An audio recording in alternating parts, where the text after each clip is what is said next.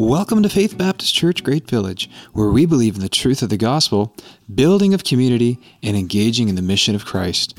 We hope you enjoy this week's message as our pastors share from God's Word. Good morning, church family. Feels like a summer Sunday, doesn't it? It's like 30 degrees outside. Probably most of us have had too much sun already this weekend. We got a lot of our church family who are away traveling on vacation. We have some visitors here with us this morning. How's summer going for you? Is it good?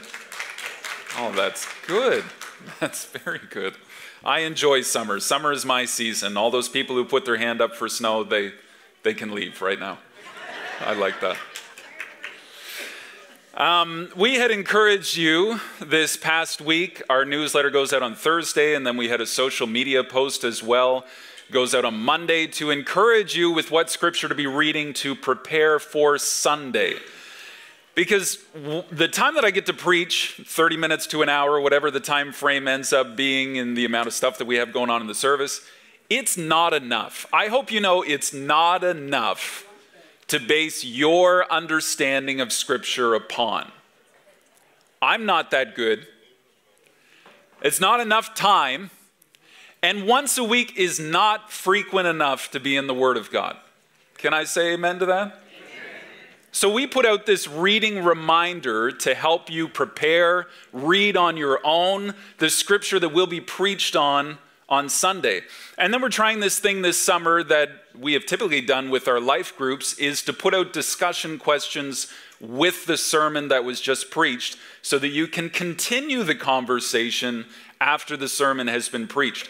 Because goodness knows I'm not going to go down all the rabbit trails and answer all the questions that you may have about the scripture that we're speaking on today. Does that make sense? Because my mind probably thinks differently than your mind. And your creativity is probably at a different level than the person next to you. And you've been through some experiences in life that probably the other people in the room may have not necessarily been through specifically the same or to that degree. So you're going to have some questions and some applications and some thoughts about the scripture that we're going to talk about today that are pretty specific to you your life stage, your experience, your family, the way you were raised, what you've been through, where you're going, your hopes and dreams, your occupation, the people that influence you. So I really hope you will take the time, you'll spend some time in prayer, in thought, in discussion, reading God's word, so that the Holy Spirit has room to apply this scripture to your life. That's my prayer for you today. And when I get the chance to craft a sermon, I'm often thinking about where people are coming from. And however many faces are in the room right now, I don't know what we have 100, 120 people in the room with the Journey kids and the leaders out there. There's probably 100, 120 different perspectives coming in this morning. Different weeks had. Maybe you're on a high, maybe you're on a low. Maybe you've had sun and you're wishing for snow. Those would make good song lyrics, wouldn't they? So I want to appreciate where you're coming from today. And I really hope that as we look at some more of my favorite characters in the Bible, that you can really resonate with their life experience and what they've been through. Maybe the Holy Spirit would bring to mind and bring to the surface some clear applications for you today, some things to challenge you with or encourage you with today. That's my prayer. So, in that reading reminder that we had sent out, that's where I started on that tangent. Uh, we encourage you to read Judges chapter 1 to chapter 3. Did you get to read that? Okay, a few people? Awesome. This was the first message that I've ever preached at Faith Baptist Church was Judges chapter 1 to chapter 3, way back 2019. So that's uh, that will be four years ago in two weeks. That'll be four years ago when I preached this passage here at this church for the first time. So, oh, Peggy's going to catch me. I just, that's what I did. I just printed my notes and I'm going to preach them again and see who catches it. No, I'm just kidding. Um, So, the title for our summer preaching series is Some of Our Favorite Characters in the Bible. So, I hope you'll forgive me. I'm going to speak about two guys today because I couldn't choose. At first, I thought I made the decision, then I realized how much influence this other character had on this character's life. So, we really need to go back in the story and talk about this character first. And we're talking about an elderly uncle and his young nephew like a mentor and a protege. It's not Paul and Timothy, it's not Elijah and Elisha. Anybody know who it is? It's Caleb and Othniel. There's a name for you. If anybody out there is looking for a name, my sister in law is in the hospital right now giving birth to who I will believe will be my beautiful niece. They don't know the gender yet, but I'm, I'm telling her it's going to be my niece. And I picked out a name for her. We'll see if she picks the same name. But if it were to be a boy, Othniel would be a great name, wouldn't it? Othniel, if that's how you pronounce it. We're talking about an old uncle and a young nephew. Do you remember what it's like to be young? Do you know? Just look around the room for a moment. Do you realize everybody in this room was young once? I remember growing up in the church on Sundays, I would look over from where my family sat, right up front here, because I was the pastor's son. I had to sit in the front row with a shirt and a tie on. And over here was an older couple named Carl and Irma. Beautiful couple. And in my mind, they were old. Like they were the oldest couple in the church. And I would often look over and just think, like, they're old. And I remember when I got to sit in their living room and hear the stories of their life experience and see the pictures of this young, attractive, physically fit couple who were Carl and Irma back in the day. And to see him standing in front of the gas station in Truro that he owned and operated. And it brings a new perspective to your mind. Whoa, whoa, whoa, these aren't just old people. They've lived a lot of life and had a lot of experience. I was sitting with my grandmother this past week, and I've told you a little bit about my great grandfather, a big lobster fisherman from the North Shore. She told me a story, and I had to do a double take. I said, Are you talking about Grampy? He bought a cargo van when he was younger, and he transformed the back of the cargo van into a camper van. I thought this was a new trendy thing that people were doing. They'd take a Ford Transit, change it into a camper van, and then travel across North America. I thought that was a new thing. My grandfather did it like way back in the 50s. Horse and buggy. Can you imagine? And it brought a new level of appreciation for my great grandfather in my mind, thinking, wow, he's done some stuff in his life. One thing we've tried to make clear, and we've talked a lot about this this spring as we've talked through discipleship, is that Christianity is all about relationship. First and foremost, it's a personal relationship with God the Father through his Son, Jesus Christ by the power of the Holy Spirit. Because of Jesus' death, burial, and resurrection and faith in Him, we can have a relationship with God. We were designed for relationship. Being a disciple is following Jesus, having an intimate, close, personal relationship with Him. But then Christianity and being part of the church family is just that it's a family, it's all about relationship. Did you see little Lydia and Evelyn walk in here this morning? And they're looking up and down the rows. What were they looking for? They were looking for their friends. Who are we going to sit with? And they traveled up here and then saw their friends and sat with their friends because Christianity is all about relationship. Now, here's the big point I want to make today Christianity is all about relationship. The older generation has experienced so much in life, somehow we need to connect those dots. We need to connect relationship intergenerationally. Do you know what I'm saying? Like, we can't have all these silo ministries. Kids, you go over here. Youth, you go over here. Young adults, You go over here on Saturday night, that's your thing. Uh, adults, we do this Sunday thing. Senior citizens, you have this thing over here. Ah, so, some of that's good. There's pros and cons, but there needs to be a time when we come together as the generations so that we can share all of this generational information, these stories of old that aren't really all that old and distant and non applicable. We need to learn, appreciate what previous generations have gone through. I think of Paul's words to Timothy the older men teach the younger, the older women teach the younger. And here we're looking at Caleb, an older man, and Othniel, his nephew, who is like his protege. All right, let's get into the storyline here. Caleb, who was he? He's one of the Hebrew slaves who was freed from Egypt, crossed the Red Sea on dry land. He experienced all those 10 plagues, the Passover, the lamb. They traveled through the wilderness, and it actually didn't take 40 years. They actually traveled through the wilderness and arrived at the edge of the promised land in relatively good time. Did you know that?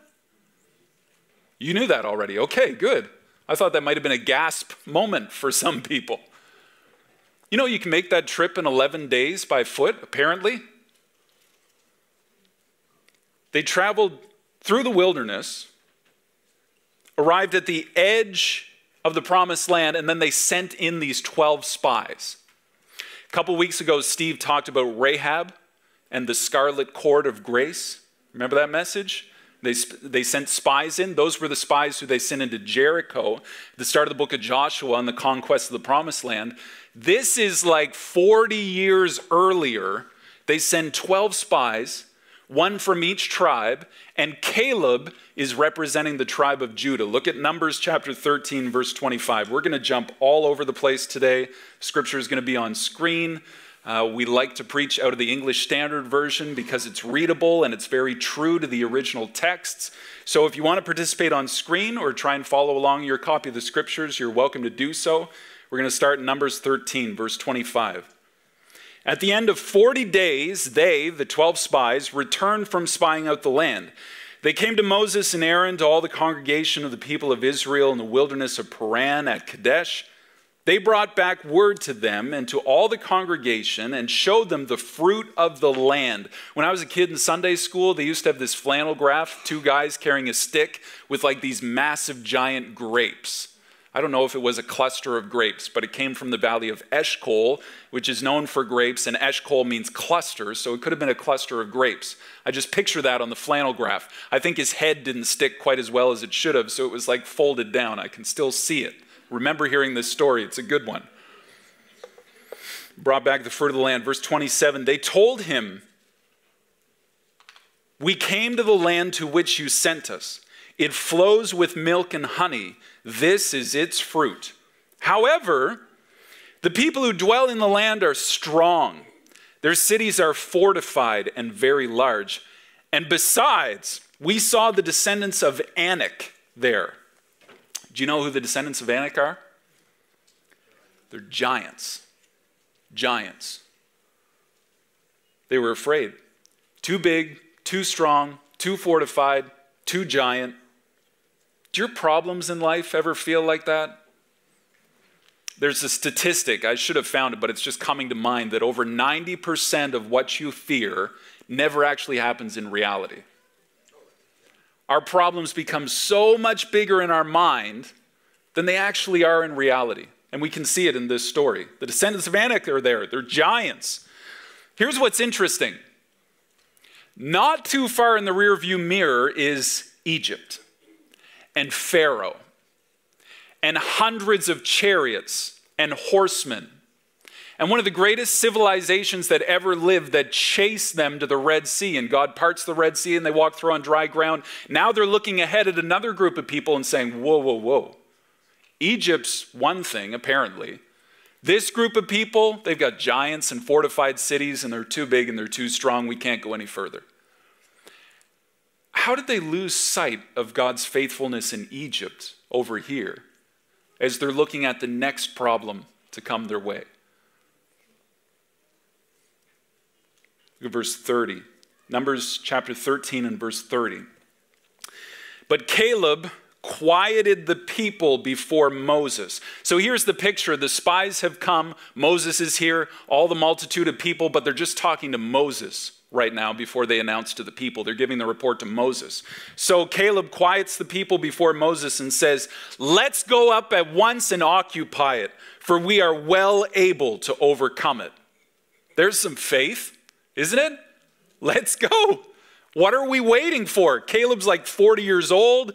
He's probably at the prime of his life, maybe a little inexperienced, maybe a little naive when it comes to war, but you've got to remember all he knows is what God did in Egypt and the freedom he's had from slavery, how God parted the Red Sea. The last thing he saw were those 10 plagues and the sea open up. He believes that this is God. God can do it again. He did it once, he'll do it again. All he knows is the same God who freed them from Egypt is the God who's leading them now. And he's ready to go and he's trying to inspire faith and courage in the people.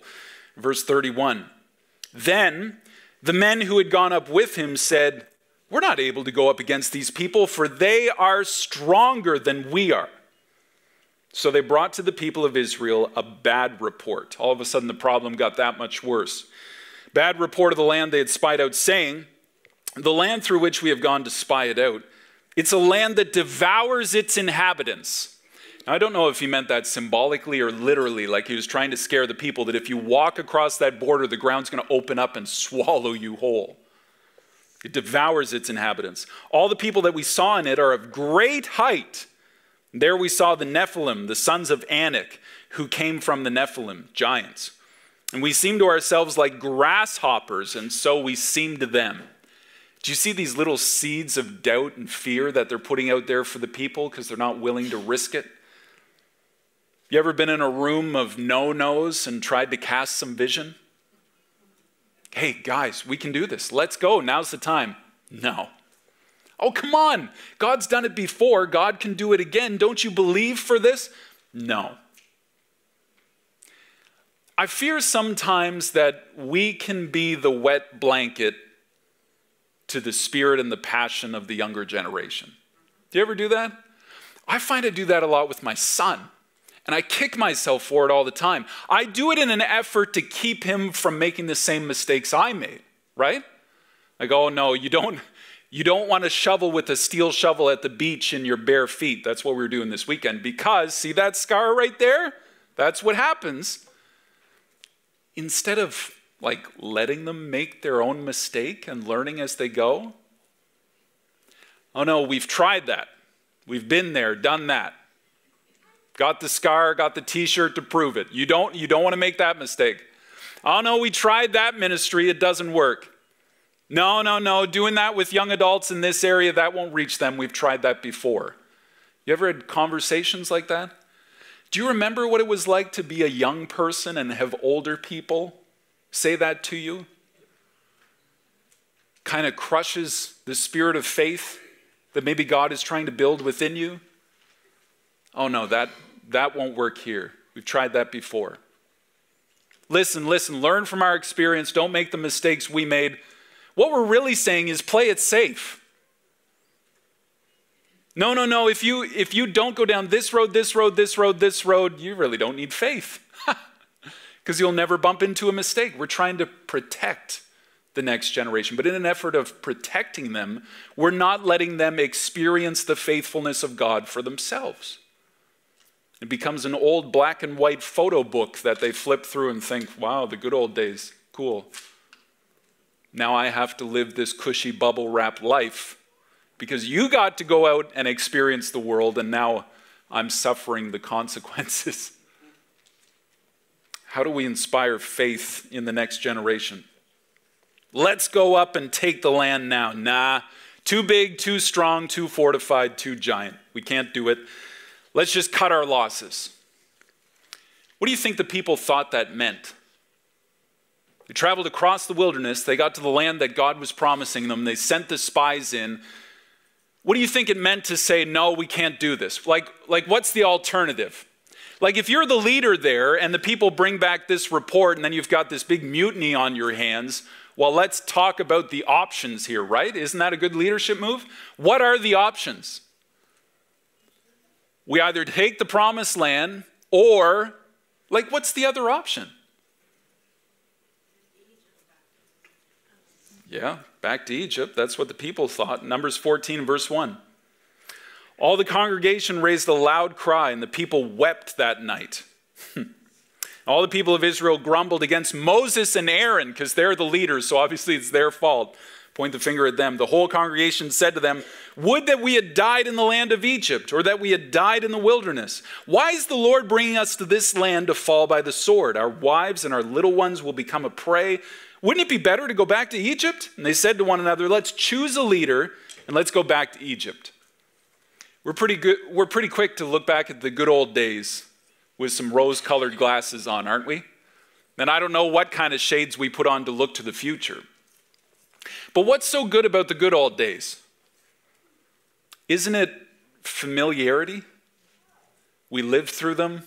The people we know and love are back there in the good old days. The experiences that we knew and loved are back there in the good old days. It's familiarity. And what's not in the future? Well, nothing's familiar in the future because we haven't lived there yet. We haven't familiarized ourselves with it yet. So, what we love about the good old days is what we fear about the future. So, let's just go back to Egypt. Wasn't Egypt 400 years of slavery? Verse 5 Moses and Aaron fell on their faces before all the assembly of the congregation of the people of Israel. Joshua the son of Nun, Caleb the son of Jephunneh, who were among those who had spied out the land, they tore their clothes same thing Josiah did last week when he found the book of the law. They said to all the congregation of the people of Israel, The land which we passed through to spy out is an exceedingly good land.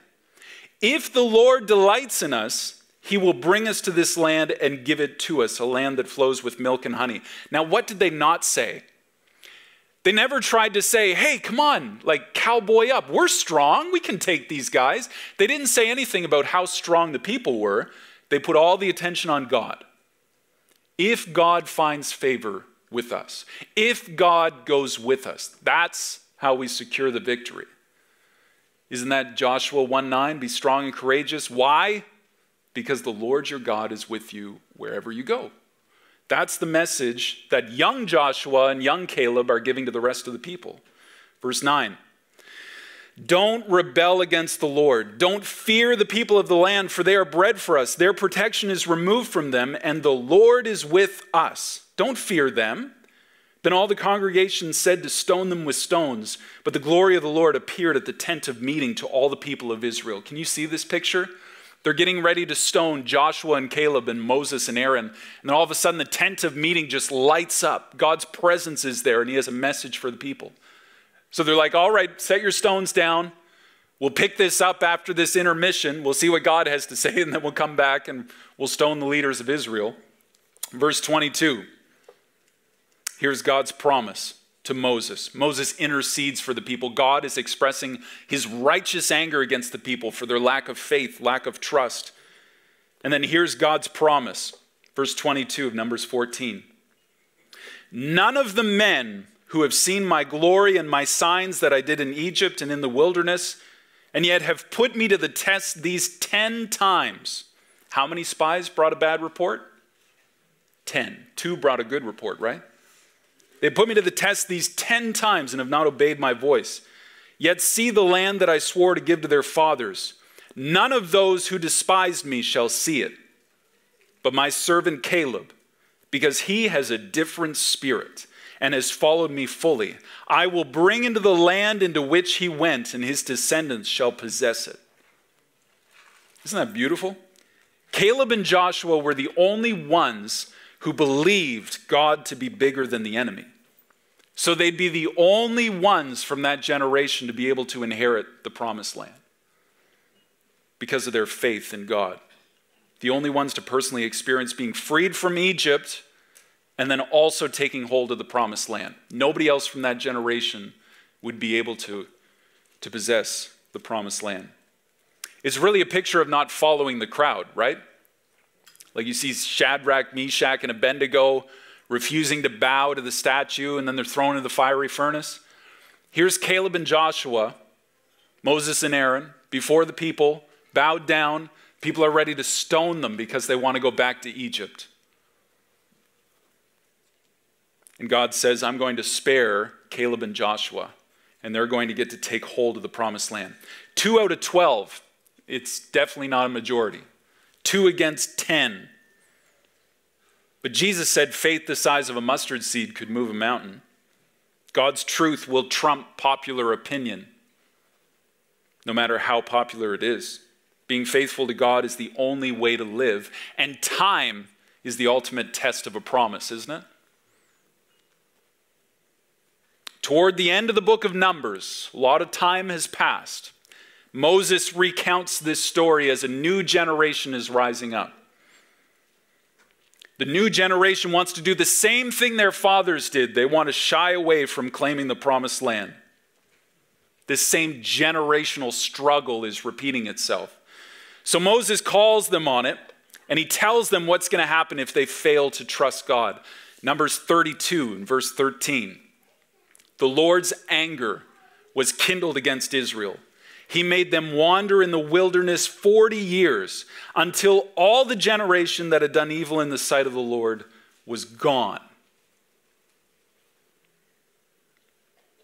You know, there's a reason why we can only remember the names of two of the 12 spies. It's because the other 10 decided that the enemy was bigger than their God. There was no point in claiming the victory, claiming the land. They failed to believe the faithfulness of their gods, so they died in the wilderness. You probably don't remember their names unless you go back and read them. Isn't that a picture of the consequences of sin that we talked about last week? Here's God bringing them all the way to the edge of the promised land. And he's pointing over that border and he's saying, That land is yours if you claim the victory through me, because I'm going with you. Will you trust my promise? Will you put your faith in my promise for the victory? God brought the people all the way across the wilderness, right to the point of entering the promised land, and then they failed to do so. I just think of the good news of Jesus Christ and how far God came to present us with the opportunity to enter the promised land spiritually, to enter the family of God, to enter the kingdom of God by placing our faith and trust in God through Jesus Christ. God did it all, didn't He? Didn't He send His Son from heaven to earth? Didn't Jesus live a perfectly sinless life those 33 years? And then He gave His life on the cross of Calvary. And then through circumstances of history, you're here at this point where God has brought you to the edge of decision so that you can respond in faith to the promise of God in His Son Jesus Christ and enter the kingdom of God. Isn't that the picture we get here? God brought them all the way. And when they saw that final step and what it might cost them, what they might have to sacrifice to enter the promised land, it was too much. And they said, Let's go back to the world.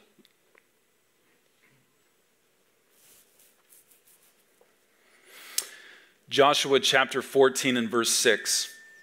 I love these Old Testament stories. We can jump around and we can see the timeline of the person's life. We can jump to the end of the story and find out what happens. Joshua's leading conquest of the promised land 40 years later. A generation has died off. We heard about Jericho, then there's the city of Ai, city after city being claimed for God's people. The conquest is pretty much over, but Caleb is not done yet there's still one place, one people group that has haunted his nightmares to this day. Joshua chapter 14 and verse 6. Then the people of Judah, remember Caleb's from the tribe of Judah, he was the spy representing the tribe of Judah to go in the promised land. The people of Judah came to Joshua at Gilgal. Do you remember where Gilgal was? Steve spoke about it two weeks ago, where the people encamped before entering the promised land. They set up the stones. Gilgal literally means circle of stones, the 12 stones, the 12 scribes. It was a picture of God's faithfulness with his people. Caleb, the son of Jephunneh, the Kenizzite, said to him, You know what the Lord said to Moses, the man of God, in Kadesh Barnea concerning you and me. I was 40 years old when Moses, the servant of the Lord, sent me from Kadesh Barnea to spy out the land. And I brought him word again as it was in my heart. But my brothers, he's recounting this whole story of the spies returning, they went up with me. They made the heart of the people melt.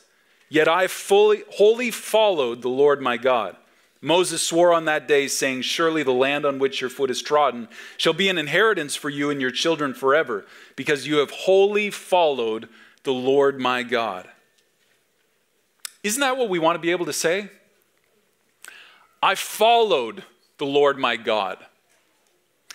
I wholly followed the Lord my God. Not just 95% of the way to the border, and then I refused to step over the line that He was encouraging me to do with faith in His promises, but I wholly followed the Lord my God every step, even to the bitter end.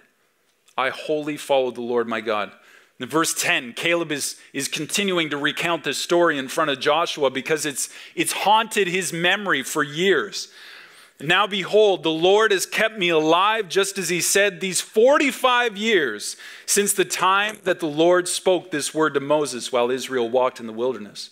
And now behold, I am this day 85 years old. I am still as strong today as I was in the day that Moses sent me.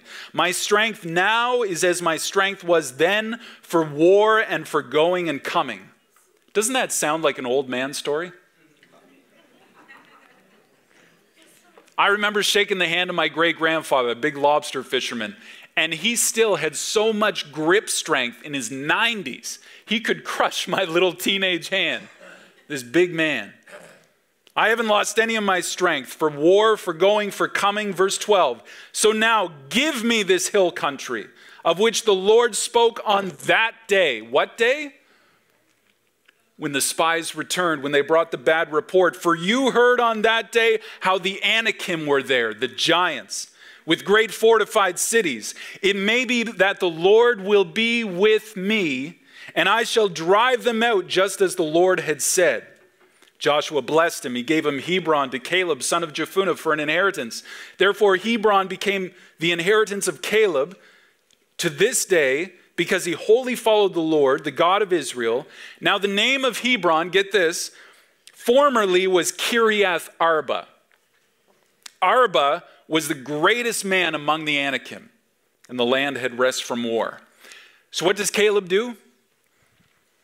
Caleb picks out the biggest giant, and that poor guy's not alive anymore, so he has a city built in his honor, Kiriath Arba, the city of the greatest giant. Caleb says, 45 years ago, we refused to step over the line because of those giants and those fortified cities. Now it's 45 years later. I'm 85 years old. God has kept his promise to me, so I'm going to keep my promise. And he takes out the city built in honor of the largest giant in the land. The giants that caused the people's hearts to melt. This 85 year old white haired dude goes out and takes the largest city dedicated to the largest giant. You know, David and Goliath, that story hasn't happened yet, right? So it's Caleb versus the giant, this old white haired man who pursues God's faithfulness and takes out the key city of the giants. I just think that's so incredible. Caleb followed God. You know what Caleb, Caleb's name means? It means dog, which is kind of funny, right? Dog, dog is kind of an insult through Scripture. Like, even culturally in Jesus' day, they, they talked about the Samaritans and the crumbs that fell off the table, like the dogs lapped them up. But what are dogs known for?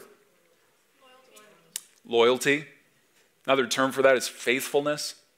I think of Chance in Homeward Bound, that old golden retriever. You seen that movie? He just wants to get home to his boy. What was his boy's name? Jesse? I couldn't remember. He wants to get home to his boy because dog is man's best friend, a loyal, faithful companion. Here's this picture of Caleb, who's named Dog, who's the faithful follower of God. And I wanted to make a joke about old dogs and new tricks, but he didn't really know any new tricks. He kept giving the same line his whole life as recorded in Scripture. He wholly followed the Lord his God. Let's go because God is with us. 45 years later, he says, I'm going to go because God is with me. I just think that's beautiful. I wonder what Caleb thought of retirement. I wonder if Joshua said, like, Caleb, you're 85. And I know you say you're as strong as you were back then, but you know, maybe it's the medication talking. you probably shouldn't be doing that stuff you were when we were young men at the age of 40. God gave me the strength in my old age. I'm going to use it. But then there's this clear point. Maybe Caleb realized he was getting older. Maybe he realized more importantly, who is the next generation that's coming after me, that's going to follow me? And so he issues this challenge. It's kind of like a Robin Hood and Marian scenario. And here's what he says Judges chapter 1 and verse 12. Caleb said, He who attacks Kiriath Sepher, the city of numbers, captures it. I will give him Achsah, my daughter, for a wife. And Othniel, the son of Kenaz, Caleb's younger brother, captured it, and he gave him Achsah, his daughter, for a wife. Now, we might not share the same marital arrangement traditions as the ancient Israelites today, but the principle remains, doesn't it? Caleb provided opportunity and challenge and struggle for the next generation. He didn't just ask them to follow, he pushed them to lead. He didn't say, Hey, Othniel, here's how it's done. Watch a veteran. Here's how we did it back in my day. We didn't have any of this fang dangled new technology equipment. We had to hammer the nail with an actual hammer. Let me show you how it's done. No, he stood back and he said, I need somebody to step up to the plate and take out this city. Who's it going to be? And Othniel stepped up and defeated the city. There comes a point where we have to call the younger generation up, no matter how strong we feel, no matter how many more years of ministry we feel we have left. There comes a point where we need to call the younger generation up. We have to invite them into responsibility, equip them, encourage them into challenges. We have to let them experience struggle instead of trying to protect them from it. You know, you, you listen to people who study generations and history and sociology, and there's this picture of the immigrants who came over from Europe and they had to build a life for themselves and live in those sod shanties through the cold winter. And then the next generation, the Industrial Revolution, and then this, this big uptake of economic prowess and now we have money and we have affluence because we want to provide a better life for those who come after us. But the ones who came after us, well, they didn't have to fight for what they had. Now, minimum wage is what? And there are so many opportunities out there. And the elements of struggle that we face today compared to what they faced in former generations I know it's not, it's not an easy comparison, but if we don't let generations struggle and fight and step up to the plate and take some challenge, they're not going to be able to appreciate what they have as the ones who did fight for what they had. Here's an example this facility right here, this building, this structure. I don't appreciate this building the way that the people who sacrifice their time, talents, and ability appreciate this building. I wasn't up on these rafters. I didn't help hang the steel roof. I was in middle school in Ontario. I knew nothing of this the generation who sacrificed to make this facility happen, to provide more space so that more people could hear the life changing message of the gospel, they will appreciate this structure more than the generation who didn't sacrifice to make it happen. In fact, you know what? More often than not, I come in here and I take this place for granted. Because it wasn't my money that built this place, it wasn't my talent or ability or my tools or my time. It was the generation that went before me. You see, we appreciate things so much more when we've spent some time and effort and we have some blood and sweat in the game. And that's what Caleb provided for Othniel. Othniel had a chance to fight for the promised land because Caleb invited him into the fight instead of protecting him from it. Let me give you the rest of the story. Joshua is dead. Caleb's likely gone. Judges chapter 2 and verse 10.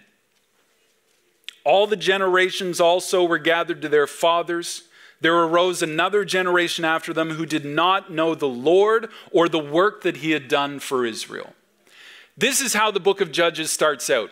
And the picture I like to give is as if you're flushing a toilet. It's just a downward spiral from this point on. It just gets worse and worse and worse. And here's the beautiful thing about Judges Every time the people make a poor choice, turn from God, do what's right in their own eyes, that's key language in the book of Judges. Every time they go further down, get themselves stuck in oppression, God hears their cries, God knows where they are. When the people cry out for grace and mercy and for forgiveness and freedom, God responds in loving kindness. And he sends a judge, a deliverer, a rescuer. Every time the people cry out in oppression and slavery, God responds in love by sending a judge, somebody to provide temporary freedom politically and religiously for the people. Isn't that a beautiful picture of Jesus? Isn't that a picture of the whole redemptive story of Scripture? That all we like sheep have gone astray, but the Lord has laid on him the iniquity of us all. He is our rescuer, he's our deliverer. Not just temporary freedom, but eternal salvation, forgiveness, freedom from sin. It's a picture of Jesus, is what these judges are. Judges chapter 3. The Israelites turn from God. This is the first time down their downward spiral in the book of Judges. They served false gods. They became slaves to the king of Mesopotamia for eight years. So God needs to raise a judge, and this is our very first judge. Judges chapter 3 and verse 9. Last scripture I'm going to read for today. When the people of Israel cried out to the Lord, the Lord raised up a deliverer, the first judge. The people of Israel, for the people of Israel who saved them.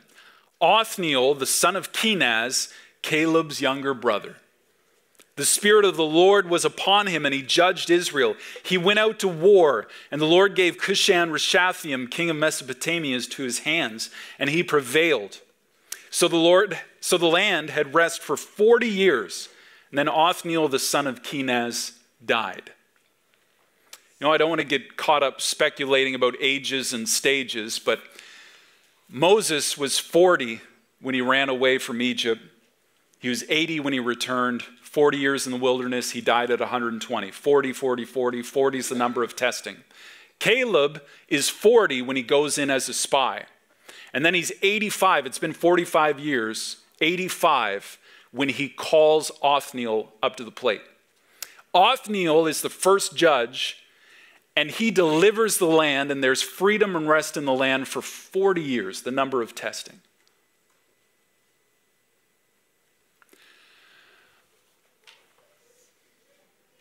The first judge was mentored by an old man who passed his faithfulness on to the next generation. You know, we need to stop asking, where are all the young adults at? Why do 50% of teens walk away from the church in their college years. Back in my day, that never would have been acceptable, things like this. If we don't ever give kids the opportunity to step out for God, if we don't give teens the opportunity to step up for God, why do we think they're going to reach some magical age where something's going to click in their brain and they're going to spontaneously want to follow God? Let's give them opportunities now. We can't, we can't wait for the younger generation to step up. We need to call them up and give them opportunity. We don't want to lose the experience and the stories of God's faithfulness as held in the hands and the minds and the hearts and the memories of the older generation without first passing them on to the younger generation and giving them opportunity to step up. All right, I'm going to close. And I said last week, closing a sermon is like the hardest thing for me on a Sunday. So, what we're going to do this summer is we're going to put some discussion questions on the screen. And this isn't necessarily meant for you to sit and discuss right here, right now. But we want to take, we want you to take them into your life group, into your quiet time this week, uh, into the coffee meeting with a friend, where you can discuss these questions over a good cup.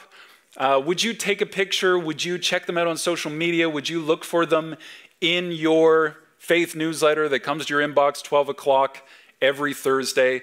We want you to take this conversation further. What generational strongholds is God calling you to break? That's the one that stuck out to me. How many times do we put that same wet blanket on the next generation saying it's not possible, we've tried it, it can't work? I want to encourage you.